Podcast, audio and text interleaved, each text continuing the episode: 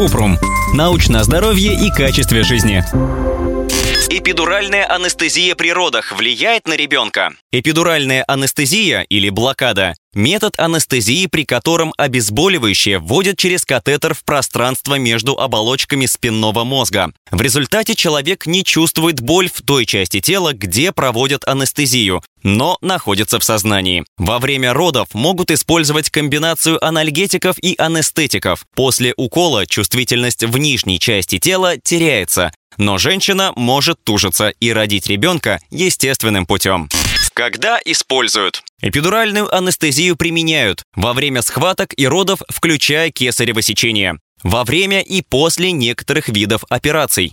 Какие риски? Эпидуральная анестезия обычно безопасна, но существует небольшой риск возникновения побочных эффектов и осложнений. Среди них низкое кровяное давление, которое может вызвать головокружение или тошноту, временное недержание мочи, зуд кожи, плохое самочувствие, головные боли, повреждение нервов во время процедуры.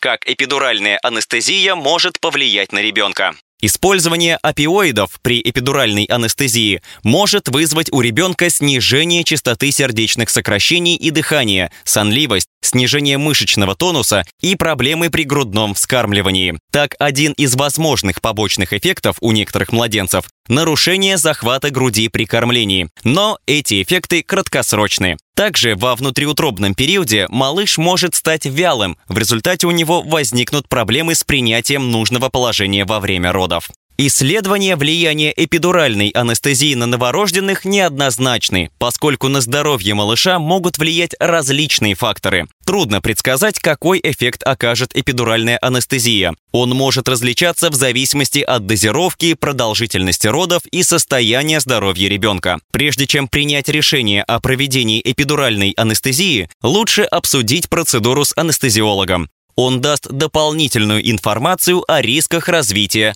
осложнений. Ссылки на источники в описании подкаста. Подписывайтесь на подкаст Купрум, ставьте звездочки, оставляйте комментарии и заглядывайте на наш сайт kuprum.media. Еще больше проверенной медицины в нашем подкасте без шапки. Врачи и ученые, которым мы доверяем, отвечают на самые каверзные вопросы о здоровье. До встречи!